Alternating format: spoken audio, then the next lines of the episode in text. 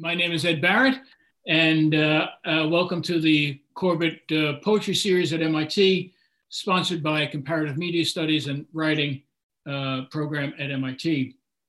Uh, tonight, I have the pleasure, and it is a pleasure, to welcome David Thorburn, reading from his recently published first book of poetry titled Knots David is a distinguished professor of literature and media at MIT and a beloved and award winning teacher to generations of MIT students who have taken his popular film class, Film and Literature.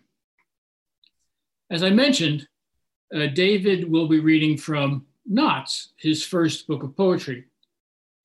With the title like Knots, you might expect poems that are written in, you know, a knotty difficult to untangle style. But the poems, at least in my reading of the book, in this book, are written with an open, direct style, embracing family, marriage, sex, sports, history, and now and then a Greek god or the 50s TV character Ralph Kramden. It's a subtle quick paced book, just like life.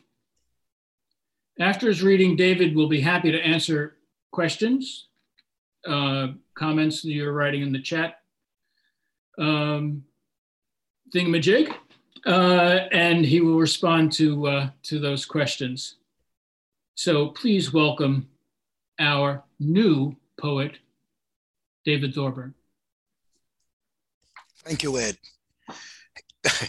uh, I'm very grateful. That was a very generous introduction. And thank you, everyone who's here colleagues, former students, family.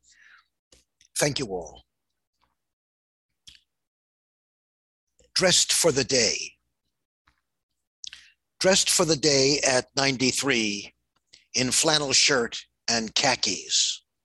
He warned me to keep the coffee hot and was a corpse three minutes later. I touched his arm, raised and dropped it. I touched his forehead. He seemed asleep, but cold. He knew knots and rigging, varieties of the hammer, marlin spikes, masonry, copper. That's the first poem in my book. The book was, although I've been writing poems on and off all my life, uh, uh, jiggering with them and playing with them, uh, I I'd never thought seriously about publishing more than an occasional poem. I never thought of myself as writing a book of poems. But a spurt of grief and creativity combined caused me to begin to write much more seriously when my father died. And that poem was the first poem I wrote, although the original version of it was three times longer than the poem, than the poem I read to you. And what emerged was a book uh, in which the through line uh, was the story of my relation to my father. And as you can see, it opens with his death. So there's no no mystery about that and and it, it isn't actually a biography of my father or myself, but it may be a kind of biography of the of my ambivalence toward this extraordinary man, uh this extraordinary and in many ways dame, difficult man. Uh, uh, so there's a through line in the book in which every few, uh, every four or five poems, there's another short poem about my father, all together mounting, I hope, amounting to a kind of interesting portrait.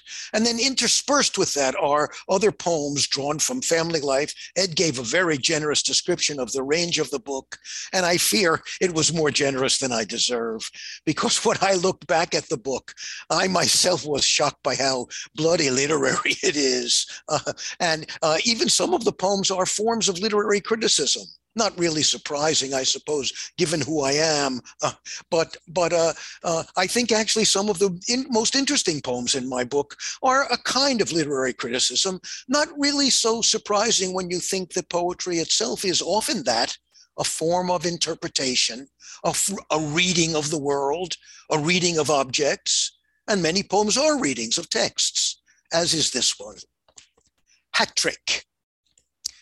In The Adventures of the Blue Carbuncle, Holmes deduces an intelligent, once respectable tradesman in degraded lodgings whose wife no longer loves him. All this from a tattered bowler whose size means brain power, whose broken chin band proves foresight corrupted, whose yellowing stains disclose a stumbling candle holder, a stumbling candle holder, sneaking late to bed in a flat not lit by, gla- by gas, unloved by one so careless of this grimy, unbrushed felt, this grimy, unbrushed felt. Amazing, Dr. Watson, not to mention us, inside their parallel universe where crime and married life parse like this sentence.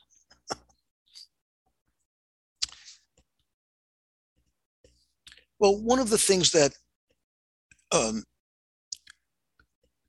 uh, bore in on me uh, after I that, that, that I sort of discovered with with an embarrassed shock because I should have realized this uh, uh, uh when I was asked to do an occasional reading, and I haven't read very often. This is only the third or fourth time I've read, and I'm um, very grateful for the opportunity. Um, but I, be, I became very conscious of the difference between poems that you speak to an audience, even a virtual audience, uh, um, and poems that you write that are that you imagine are read in the privacy of her own space by a reader who has the book in front of her and and uh, it's a different relationship in a certain way. Um, and uh, uh, there are complications about it that are that are worth thinking about. In any case here's a poem in which it seems to me the spacing of the the arrangement of the poem on the page is part of its meaning. And i like the poem so much i think it's a, a, a, valuable poem. I want to read it anyway, even though I think it needs to be on the page. Uh, but I, I will try to compensate for that by describing its format. The poem belongs to the category, to the old famous category of poetry called ekphrasis, which is uh, uh, uh, derived from the Greek, and it means it's a description. It means a description of any artwork a description of a painting, especially. And there is a great tradition of poetry about this, as many of you must realize. Uh, and this, in a way, is my contribution to that conversation. Um, uh, but the uh, conversation is complicated by the fact that the full effect of the poem, of my poem, depends on the ending, where after the poem is over, there is in italics, right justified, a replication of the legend that's posted about the painting, which I'm describing in the poem, uh, in, uh, uh, at the bottom of the frame. And the poem, in a way, depends on what happens when the reader gets there. So I, I thought of reading this first, but that would spoil the experience of the poem. I just guess it means you should listen extra extra carefully, uh, because I think I intend, I suppose, that the reader be driven back to reread. The poem is titled Leaves. Leaves.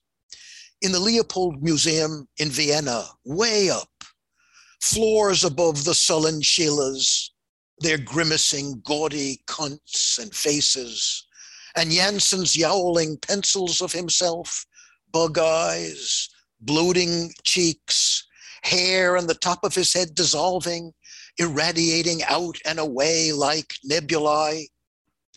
After all these paintings, a winter pastoral so modest you almost pass it by.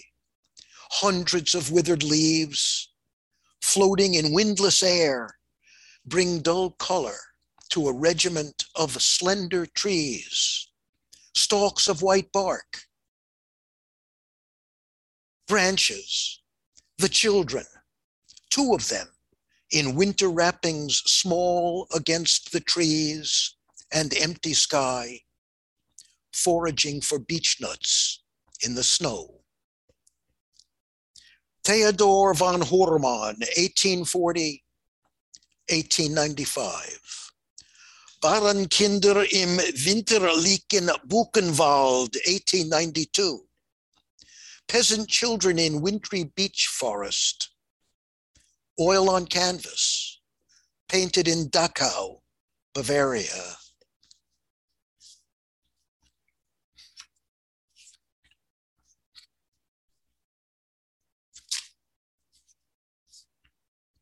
Morning watch. Tiger loose on deck. First mate Thorburn tackles his captain to stop him firing the handgun. Rips free of his shirt to wave it like a flare, or so he'll tell it years on to his son. As the creature coils in the early glare and starts her death by water in the fiery air. I remember when I first wrote this poem, I got a kind of thrill, an impulse that maybe you're really a poet when I had the triple rhyme of flare, glare, air. Not so surprising, but for a first time poet, a very, a very exciting, a very exciting discovery. Excuse me about that. Well, one, one of the things, one of the things I, I uh, uh, like to do um, is is um, I'm looking for page numbers here. I, pardon me. Uh, I, one of the things I like to do sometimes is play is play with titles.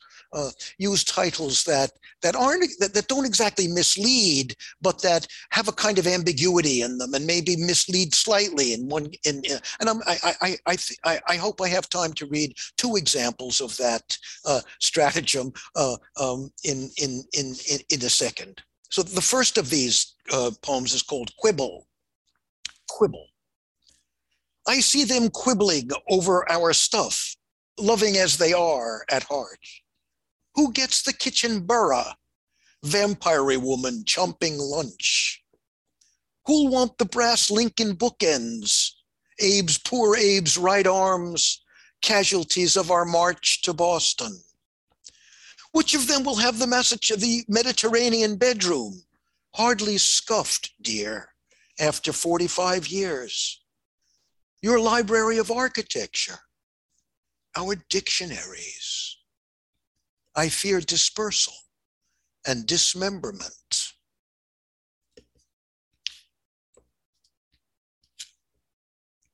Well, here's another of those kind of poems poems with with what I guess modestly tricky titles.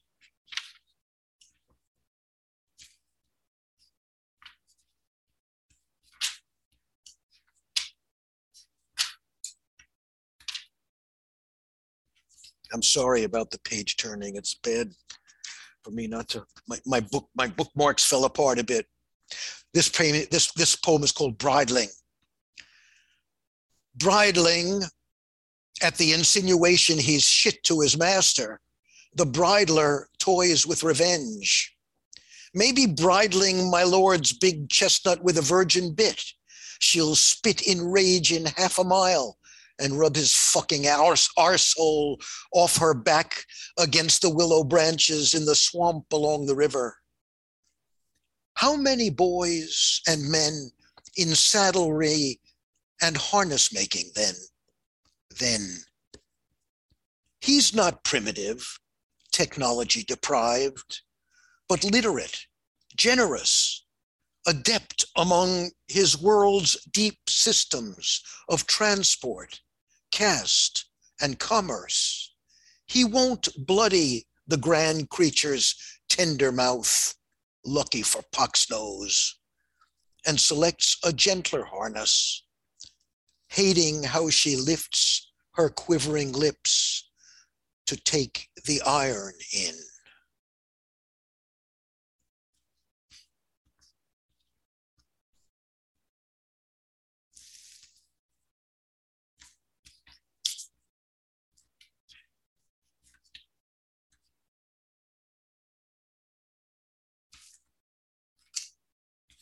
Here's a poem Here's a poem for my basketball buddies. Running the break. Not rushing is the secret. Under control, never full out, but in a range of speeds.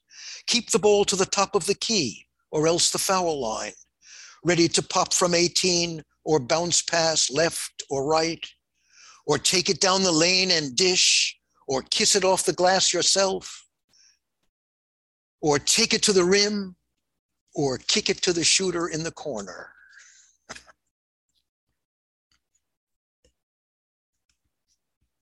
Well, I mentioned uh, um, uh, a, a, moment ago that that uh, I was struck when I began to think about the oral presentation of poetry, about how much more vulnerable and intimate you become when you have a real audience and when you're speaking your and there are poems in my book that make me very uncomfortable to do that uh, with uh, and uh, but I thought if I mentioned this at all, I had to give you an example. So this is one of the poems that that uh, um, and I think I think it it demonstrates why uh, if you think about it as a as a message that I might send to someone sitting reading in her room, why that would be an easier message, an easier confession about my family's stories to make. Not to mention more scandalous kinds of confessions that are typical of confessional poetry. I mean, it's a very rich, interesting topic. Great oral presentations may not be the best kinds of written poems. Anyway, here's a poem Cremains. When she came out to you, it's no excuse that you were 90 and Claire no longer there to steer you from your brutal deeps. Weeping, she hears you say you cannot love her anymore. And then that sailor's tale of murdering queers at night. This isn't the worst that can be told of you either. I wish it could pour out of me. Your stories of squareheads, calicacs, messinos, the saddle cinch used more than once on me and Andy. But then you're teaching me hand tools, digging, the constellations, the slingshot you carved, mythic gift to your David, perfect organic Y of oak, the sling a rigger's gift, a sculpted tool for killing rabbits and small birds. At times I want to spit in your ashes, still in their blue canister, cremains of Frank Thorburn, shelved in a back closet where no one goes.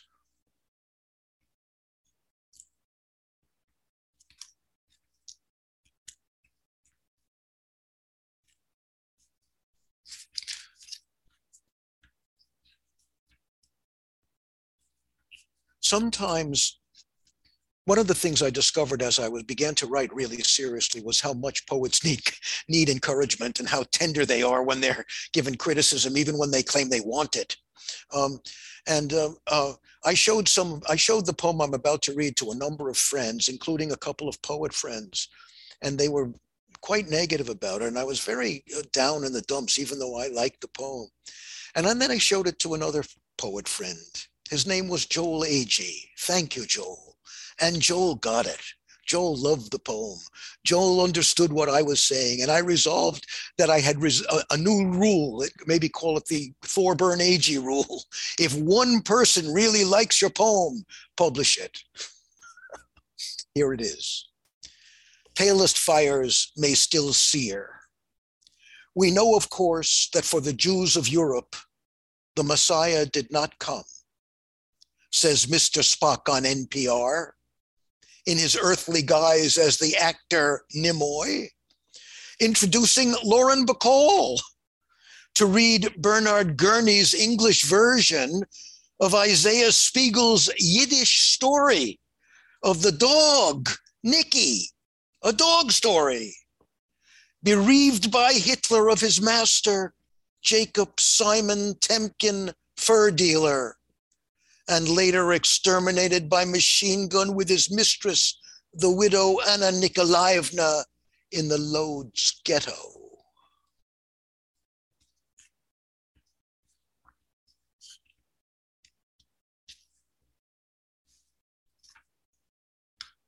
Husbandry. in the stench and the black of the animal hold on the Adam Mackenzie out of Liverpool, you speak softly to the Arabian, calming her with Danny Deever and Invictus. Knowing from your parents' farm that horses need human voices, fear confinement, come to harm like children, you will feed her carrots, sugar cubes, Tennyson, every day of the voyage. Then supervise her hoisting in rope harness you designed and rigged to the pier in Brooklyn, in Brooklyn. She'll be balky entering the van, and you will uh, until you gentle her and receive your tip of $50 from the owner. Two more to go, people. Two more poems.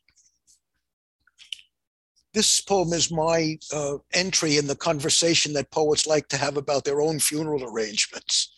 And some of you will discover uh, will hear some uh, uh, uh homages to to my better to my betters, to some great poets who have written poems of this sort in the poem.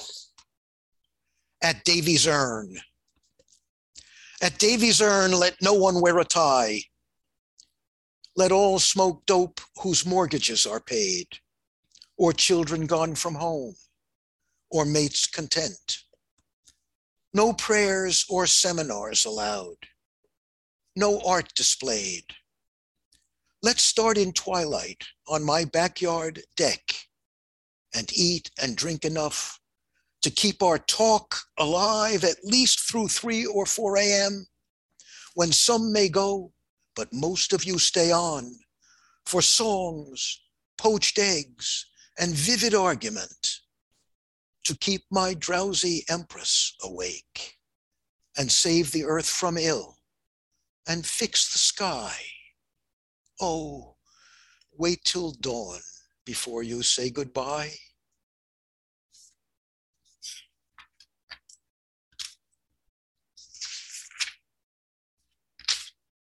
Last poem.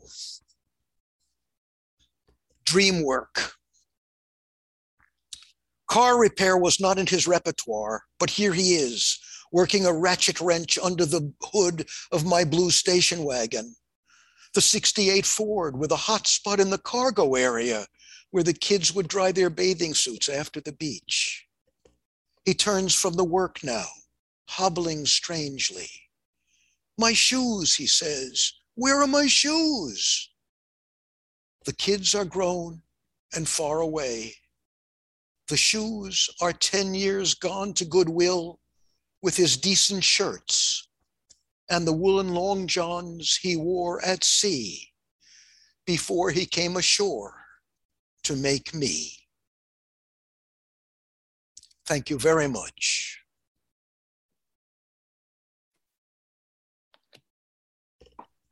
Thank you, David. Can you hear me? Yes. Thank you very, very much. Songs and poached eggs on your backyard porch. I think we'd all like to be there this spring. Me too.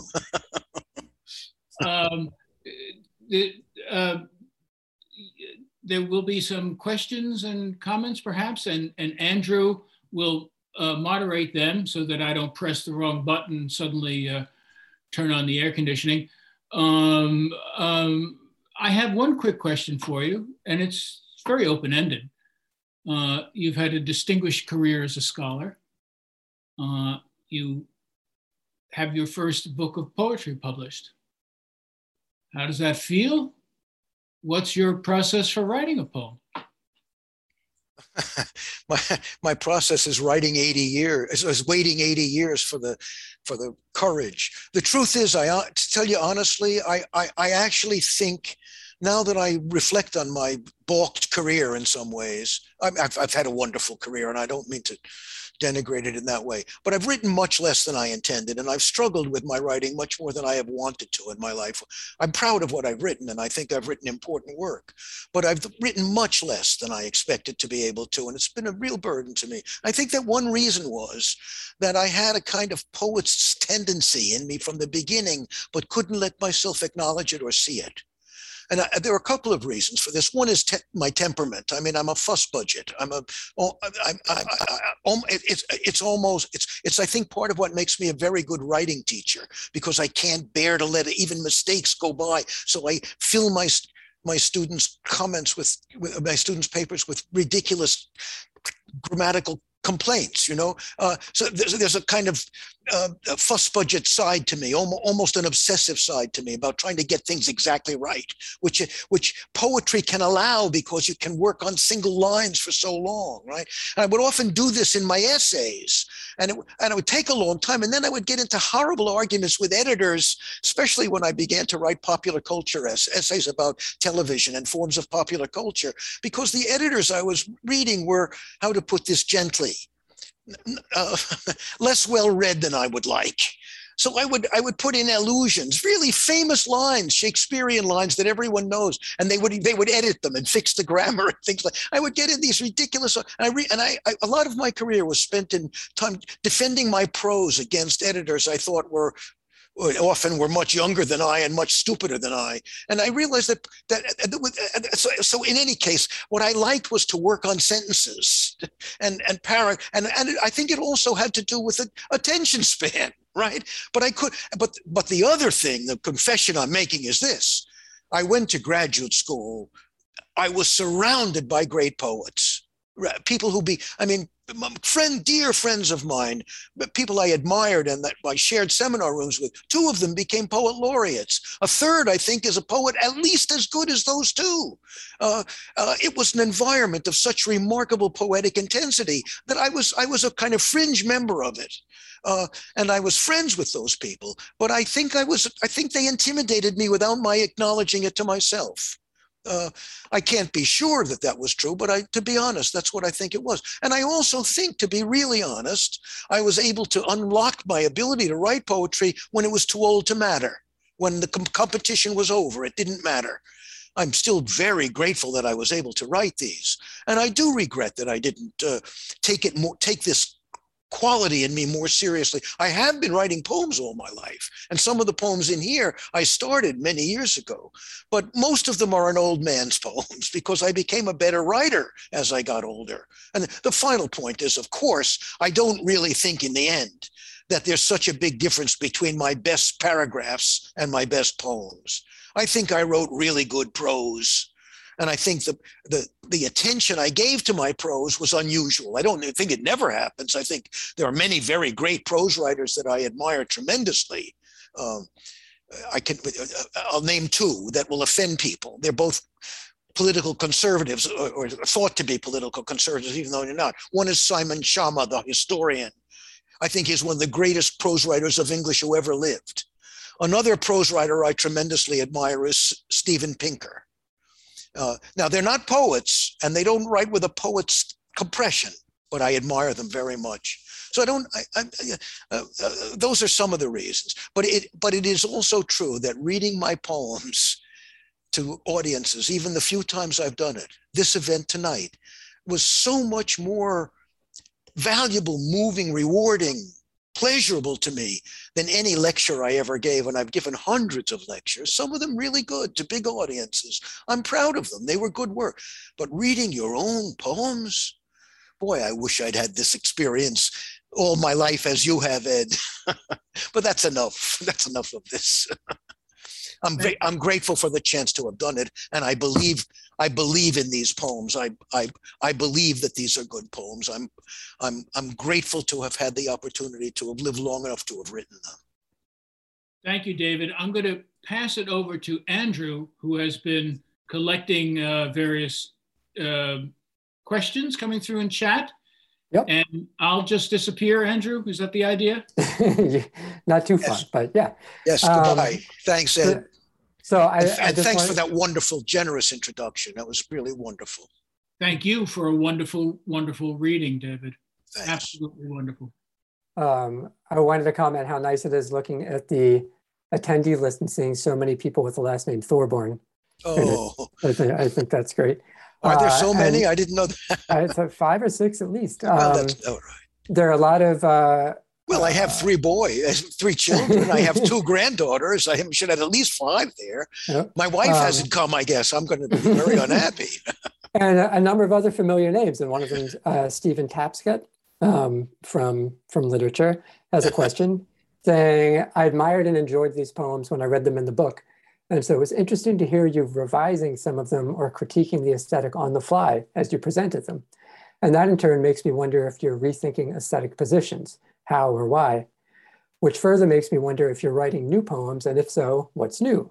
How do they differ from these passionate, quote, early poems? What's to look forward to? Thank you, Stephen. That's a very generous question. Um, I, I guess I, I, I, I, am I am still trying to write, although I'm, I'm writing with the same slowness. I've written a few new poems that are I think are okay, but these poems took me like even after I got serious about ten years. I, all of them are much long were much longer in their original in their original form. I if I have a style, I guess it would be called minimalist. right? I, I, once wrote a poem called um, uh, uh, Mission Statement, and I realized it was so bloated that I titled it Nearly Streamlined Mission Statement, and then I wrote a, another another poem called Mission Statement, and essentially the, this was the mission statement: um, Don't lie. Scour, scour each line and the spaces between them. Scour each poem. Scour them. Scour each piece of punctuation. Scour again. That's my that's that's my that's my so it, it, takes me a long time but I, I, I have especially because there's nothing at stake except my pleasure in the work. Um, i have gotten tremendous pleasure from this kind of whittling away at the poems and making them as short as possible. One thing i've tried to do and i've succeeded in a few poems that i think uh, friends of mine I respect have said it, have, uh, they admire, uh, are their poems without any punctuation at all. They go, uh, sometimes I'll put a period at the end. They're poems without punctuation that are still, uh, and uh, they're, they're, they're perfectly readable, even though they're quite long. I mean, in fact, the first poem I read is an example of that. There is no punctuation in that poem. That's what I was bragging a little when I said uh, in the last line, like this sentence. The original version was like the sentence, like a sentence, but then I got boastful and I said like this sentence because I was so proud of what the poem had had managed to do.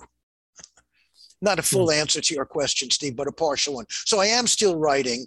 Uh, I don't know if they're changing that much, but I, I did change the poems on the fly because I became aware of the difference between hearing a poem and hear, having it being read to you as against reading it.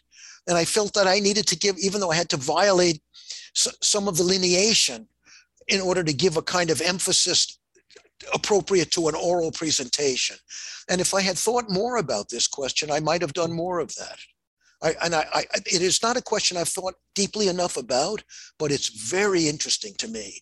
Uh, I remember my friend, former colleague and poet Barry Spacks. Many of you may remember him. He used to teach at MIT, and then he went to California, where he had a wonderful career as a poet. Spacks was a magnificent reader of his own poetry, very dramatic. He could put on voices and so on. And I often felt that his poems were much better listened to than read this is a cruel thing to say about a wonderful man who was kind to me and I admired, but I think it was true. Uh, he wrote and he wrote book, wonderful books of poems, many books. But hearing him read was a far more memorable experience than reading his poems by yourself. I guess I hope that's not true of my poems. I don't know. I, I hope I read well, I, apologize for searching through my book that way for the pages. I had marked them more carefully, but my page markers fell out out of my nervousness before I began reading. Hmm. Great. Um, let's keep one thing in our back pocket here. Uh, Stephen, oh no, sorry, uh, Richard Cross wonders if you might be able to read knots. So if we if we have time, oh, maybe that's something we, we should come back to. That's a kind question. Should I should I wait to do it till it's it's the title poem of the of the book and the longest poem, but still none of my poems are very long, as you can tell. This is so maybe uh, it's uh, two short pages long. It's not a long poem. I'd love to read it. It's the it's the title poem of the book, and it, it does give a a kind of uh, additional uh, uh, energy to this to that spine of stories about my father. All right, uh, let's take one question then, and, and then how about you? You read that one, Nick Montfort. Uh, if I can find my book, yes. I can. Yes, okay. Nick asks, "How has your experience as a poet, publishing and reading your work, changed your teaching of poetry?" frankly, Nick, it's made me want to teach my own poems. I mean, I, mean, I, mean, I, I became jealous of the attention that we're giving. but it, the truth is, it's made me. I, I, would reverse it. The fact is, the fact that I think I was always a very attentive and engaged and even passionate, close reader of very uh, demanding modernist poetry helped me a lot. It gave me standards you know, I mean, there were there, there was a certain level of crap I could not write because I had been immersed in great poets all my life. I'd been hearing them and listening to them. Not to mention the great contemporaries like Stephen Tapscott, who asked me a generous question, or Robert Pinsky, or R- Robert Hass, two poet laureates, or or James McMichael, an incredibly great poet, roughly roughly my generation uh, astonishing rich. I mean, I had their voices in my head all my life. So they wouldn't let me go too far wrong, even though I didn't have the skill to reach their levels and the uh, or, or, the experience. I mean, you know, I sometimes wonder if I had started at the beginning, maybe I could have talked to them in a in a serious way. I don't mean to denigrate my own poems. I believe in them very deeply, but I also have a realistic sense of where they belong in the in the pantheon of poetry. That's great. Um, Wynne Kelly asks, David, when you describe your writing, I think of your description of your father gentling horses. Is there a way in which shaping a poem is like calming a bulky animal? I guess I'm wondering how much your father, the subject of your poems, might also have provided a model of a writer. Hmm. That's a very smart question. And when I hadn't thought about it in that way, I mean, I've always thought of my father as a kind of model uh, of a kind, although also a negative model, as you can see from the one really negative poem I wrote about him. There are other negative things about him that emerge in the book. It's a not a not it's a I think it's a, it's a very it's ambivalent. It's deeply divided. So in Wynne's questions, very very acute. Um, I thought he was a model. He taught me how to use tools. He taught me about precision. And I, I do have one poem uh, I realize now that that that that that that does explain that uh, maybe maybe really I'm reaching down here from my book uh, that that does explain that re- really really powerfully uh, and maybe the poem will explain it better than better than anything if I can find it quickly. Um, I can't find it quickly. um, uh, so so I so I so I won't I won't bother uh, uh, trying to trying to dis- trying to discover it at, so late uh, uh, when we have so little time. But uh, and if it if I find it uh, uh, in in, a, in when I'm reading the other poem and looking through the book, I'll, I'll I'll dig it out again. But the basic idea was he taught me precision. He taught me he taught me respect for um, accuracy. Um, uh, he uh, he he had a he had a, a, mathematical and an architectural bent in a certain way. He liked he he always wished he had been an architect. I think, and and uh, and he knew and he knew an immense amount. Uh, he was an he had an incredible amount of practical knowledge.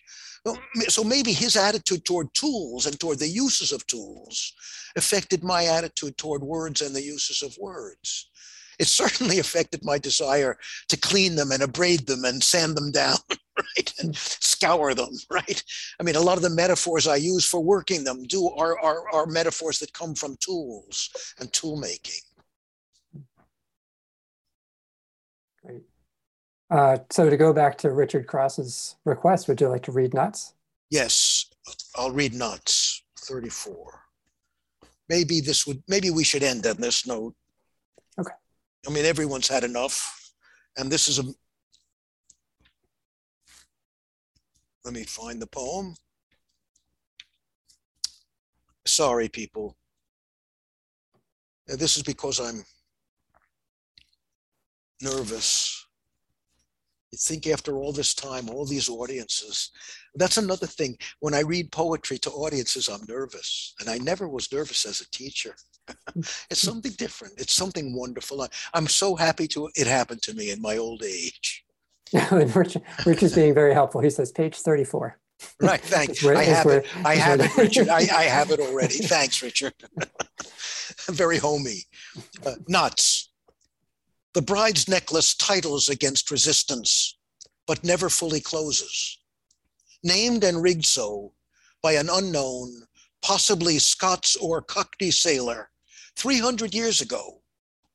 Maybe the Matthew Walker whose namesake knot's for sale as a keepsake in nautical museums in Sydney and Dunedin. Among the Lapps and the Aborigines of Borneo, knots or knotted garments are taboo for pregnant women and their husbands, lest the delivery be restricted. No crossing of legs, no locking of house or cupboard until the child comes.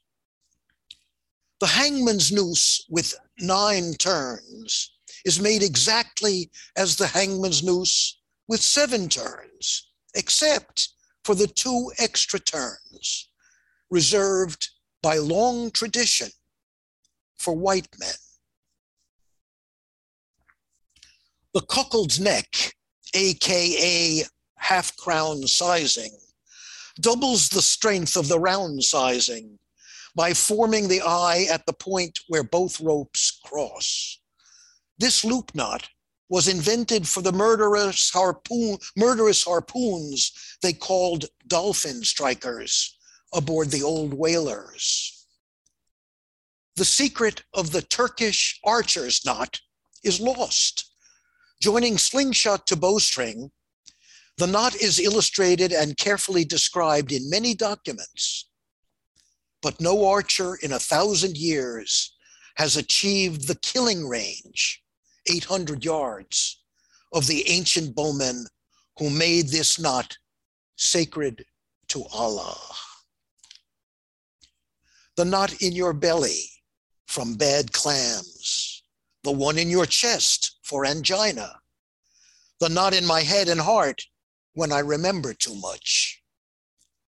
Othello, in his frenzy, says the heart is a cistern where foul toads knot and engender. The triple hitch has saved many lives, including, said my father once or twice, a drunken Dutchman lonely for his wife, who pitched fed head first into the forward cargo hold and dangled swinging by his hitched right ankle, laughing and vomiting before they cut him down to hose his mess before the morning watch on the SS California, New York to San Diego, via Havana and the Panama Canal. The knot of Hercules secures the girdle barring entrance to Vestal Virgin's most sacred parts. Our oldest knot, the square knot, sometimes called the reef knot nowadays, so strong and perfect to its uses, its strength increasing under strain and use, that it was said to be the god's invention and was remembered in erotic rites once widely practiced on patrician wedding nights. The bridal gown, held barely shut by this god's knot, is gently, is gently nibbled open by the groom. Thank you, David. Thank you for sharing your beautiful poems with us, and thank you all for uh, attending. And uh, we're off to spring. Thanks again, David. That was wonderful. Thank you very much for all of you for coming.